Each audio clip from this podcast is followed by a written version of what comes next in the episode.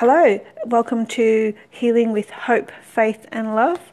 Uh, I'm Elizabeth Baker and I'm here today to talk to you about anxiety and, and um, how you can actually feel anxiety from your domestic violence situation. Um, it is actually a very emotionally overpowering, and it's not just emotionally; it's it's physically. It's just draining. And what I want to do is um, there's several things I actually want to do. And first of all, I want to actually describe to you what actually is and how anxiety feels, especially when I feel anxiety. And I can tell you, it's the most crippling thing. I mean, I can't play. If I'm suffering a massive anxiety attack, I, I can't play the guitar. I literally can't play the guitar. I can't, I can't write. I mean, sometimes I can't make decisions, and that's the worst possible thing you could do is actually make decisions at the time that you're having an anxiety attack. And what it looks like is that your mind's racing. Um, it's also you're feeling dizzy, disorientated, lightheaded. Um, your vision's strange, maybe blurry. It's possible that you could be suffering from a lot of sleep disturbance because of the anxiety. And trust me, I know that that on top of stress and yeah I, I, don't get good night's sleep especially when caring for my son as well um, there is a difficulty swallowing, you're feeling breathless, um, you're breathing fast or shallow. I have that a lot. Um, especially if I know, if I've noticed within, within myself that um, my breathing's a bit, I, I notice that, you know, I'm sort of suffering a bit of anxiety.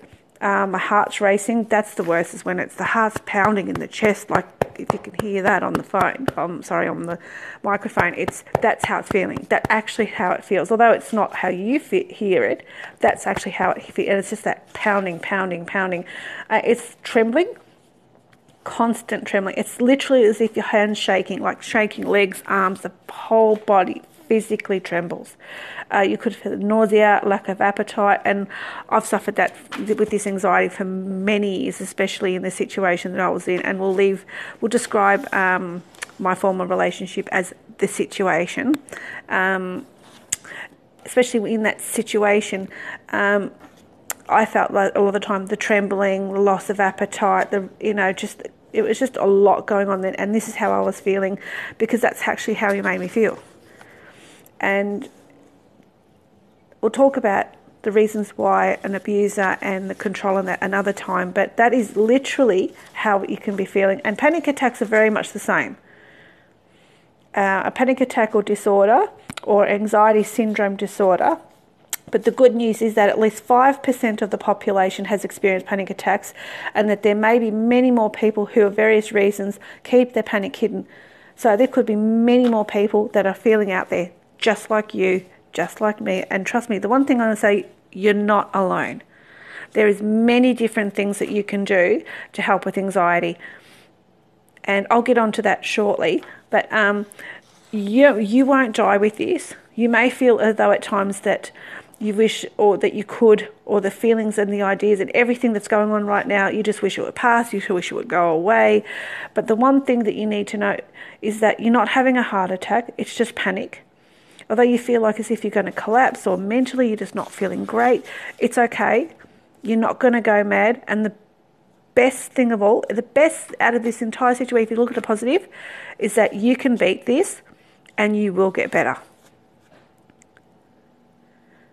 And it just seems sometimes that, you know, you may be okay on some days, and then other days you can just suddenly be struck by the most overwhelming sense of terror, of dread, of panic. You know, things aren't going right. You know, the morning's been disrupted because the plans haven't gone ahead. You've slept it. It's okay. Just breathe. You'll get through this. You will. It's okay if you're running late. It's okay. You're not going to be killed because things haven't worked out. You're running late for your job. Your boss isn't going to sack you for constantly being late. Or that one morning, that one morning that you're late, you're always on time that one morning he's not going to turn, they, they're going to notice that things didn't go well that morning. They are going to be okay with that. Okay, you're not going, you're not going to ruin your whole life because things are running late or things aren't in order. It will be okay. And what you can do with this is actually realize that once you realize that there's a problem, you can actually find a solution to it. And that's the most amazing thing of all with panic with anxiety and panic attacks. There is a solution to it. And with this solution, it is simply finding strategies that would actually help help you.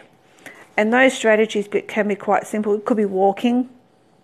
It could be um, walking. It could be breathing exercises. It could be um, yoga. It could be um, simple as just getting some massages. It could whatever works for you. It could be writing how you're feeling, and sometimes the best thing of all is if write it or even record it. If you're not the type of person who likes writing in a diary, maybe use your phone and just use a record and say, "Today I feel like absolute crap," and that's you know, and, and explain why. Um, the, the worst thing you could possibly do is get into these tra- in these emotions that you know you're regretting it and or you're wishing it or you're depressing it and you're feeling anxious about all that anxiety. And the worst thing you could possibly do is, is actually just bury it. Bury it deep down inside. Like the best solution you can do is work on the strategies that will help you relieve that anxiety and you you can actually do those things that I've, I've mentioned about going to even going to a therapist and just talking about the strategies in um, in releasing that anxiety. And that's all you that's all you really can do is just try you can and it's little baby steps. And I can tell you now the relief and the massive difference from you know 16 years ago 15 years ago to 12 years ago is massive. From the times that I started counselling to now, it's huge. I no longer suffer from the tremors and trembling, no longer suffer from the trembling. Um, the most that I may you may hear is me, even here on when I'm talking to you, um, is a bit of breathlessness, and, that, and, that's okay. I'm just feeling a bit anxious because I'm wanting to discuss about what I wanted because I'm so passionate about it. I've caused myself to have a bit of anxiety over it. Um, but it's also the strategies of being able to calm down enough to be able to function on a day to day level without actually being crippled by anxiety. And that's because of multiple things. It's because of meditation, it's because of counseling, walking. Walking is a massive, um, massively important for me because I can actually get out there, I can actually walk, I can actually get rid of the stuff. By the time I've walked my little walking route, or walked through a park, when, when I've started the journey to when I've, end, I've ended the journey, I've actually relaxed. And it's and there's so many reasons why it's such a good thing to do. Go for a walk, go to the gym, you know, knit, crochet, whatever it is that you like to do. Scrapbook, pull it out, do the um, the color therapy. Find a coloring book and just color it in. Buy you know buy fifty cent one from the from the shops. Um, colouring pencils are cheap, what they're about two dollars a dollar a packet, and just sit down and just colour. Mm, it's such a wonderful way of being able to relax. Now, I have a book here that was released by the um, New South Wales Press. Now, that's the actual printer who printed this. Um, this book is called the Tracking the Black Dog this is edited by Kerry Eyers, E Y E R S. It's tracking the black dog. It's hairy tales and historical legwork from the Black Dog Institute's writing competition. Now, the black dog is what Winston Churchill used to call his his anxiety, his depression, and this is something that I've also felt um, for many years on and off is, is the depression. And this is something that I wanted to mention because he he also suffered from a lot of these particular kind of issues where he he just had this black dog constantly overwhelming him and he was the most important person in British history, or one of the most important people in British history. He was uh, Prime Minister of England during the Second World War he governed that country um, with such an iron fist, I believe, um, which is also the nickname of Margaret Thatcher. She also was nicknamed um, the Iron Lady. But to get on to what I was talking about, it's the black dogs and the of the dark underworld is basically what it's written here, and he's got such an amazing um, sense of awareness of what he was doing, and he called sorry, it's not it's actually called the Churchill the British Bulldog. Now Winston Churchill had a large dog. It followed him about while Winston slept. It chased his dreams or lay there around and stout. It licked his face, it bit his hand, it growled, it snarled, it smelled. It gnawed away at Winston's faith in God, in man, in self. And this book is absolutely one. It's such a wonderful book of full of short stories. Now I have not looked, and probably neglectful on my part, but it's from the New South Wales Press. Um, so I'm hoping that if you were ever interested in actually purchasing the book, it's the Black Dog Institute. So I'm sure you'll be able to get some, um, have a look and see if you can actually find it. It's such a lovely book of all short writings about people's um, people's um, stories and views on depression. Um, oh, there's a short paragraph which actually describes Winston Churchill's quick wit was legendary and in many of his sayings are available on the World Wide Web. A familiar one of his jo- uh, rejoinder of a fellow member of Parliament, Lady Nancy Astor, who once remarked, Winston, if you are, were, were my husband, I'd put arsenic in your morning coffee, to which Churchill replied, Madam, if you were my wife, I'd drink it. Um, I just, I just, I just love his humour and the way he looked at things. And my mum first told me about um, Winston Churchill and, and his depression as she was explaining to me that, you know, it was okay to feel like this. And the reasons why I even mentioned that was because it's okay to feel like that. It's okay to recognise that he called his problems um, the black dog. Um, and my mum described it to me when I was first starting to feel um, very depressed. And she said to me, you know, one of the most important people in this, in this world, in, the, in, uh, in Britain, felt exactly like you. And you know what she did? She goes, he, she, he went out and he actually built brick wall. And I thought, a brick wall, he bricklayed. When he was feeling at his absolute worst, he would go out the back and he would actually do bricklaying. He would actually build his brick wall, and right around his estate is actually brick walls, brick walls that he actually built with his own hands. Now that's what I've been told from my mum, and it's actually true, true to fact that if you look at it, he actually did. Um, it was his way of just getting himself out of that black dog, that that underworld feeling that he was actually feeling, and he's he's an absolute marvelous man, and that that's how he dealt with his depression. That's this, that's where I'm going with this with with Winston Churchill. He dealt with it by actually building a brick wall.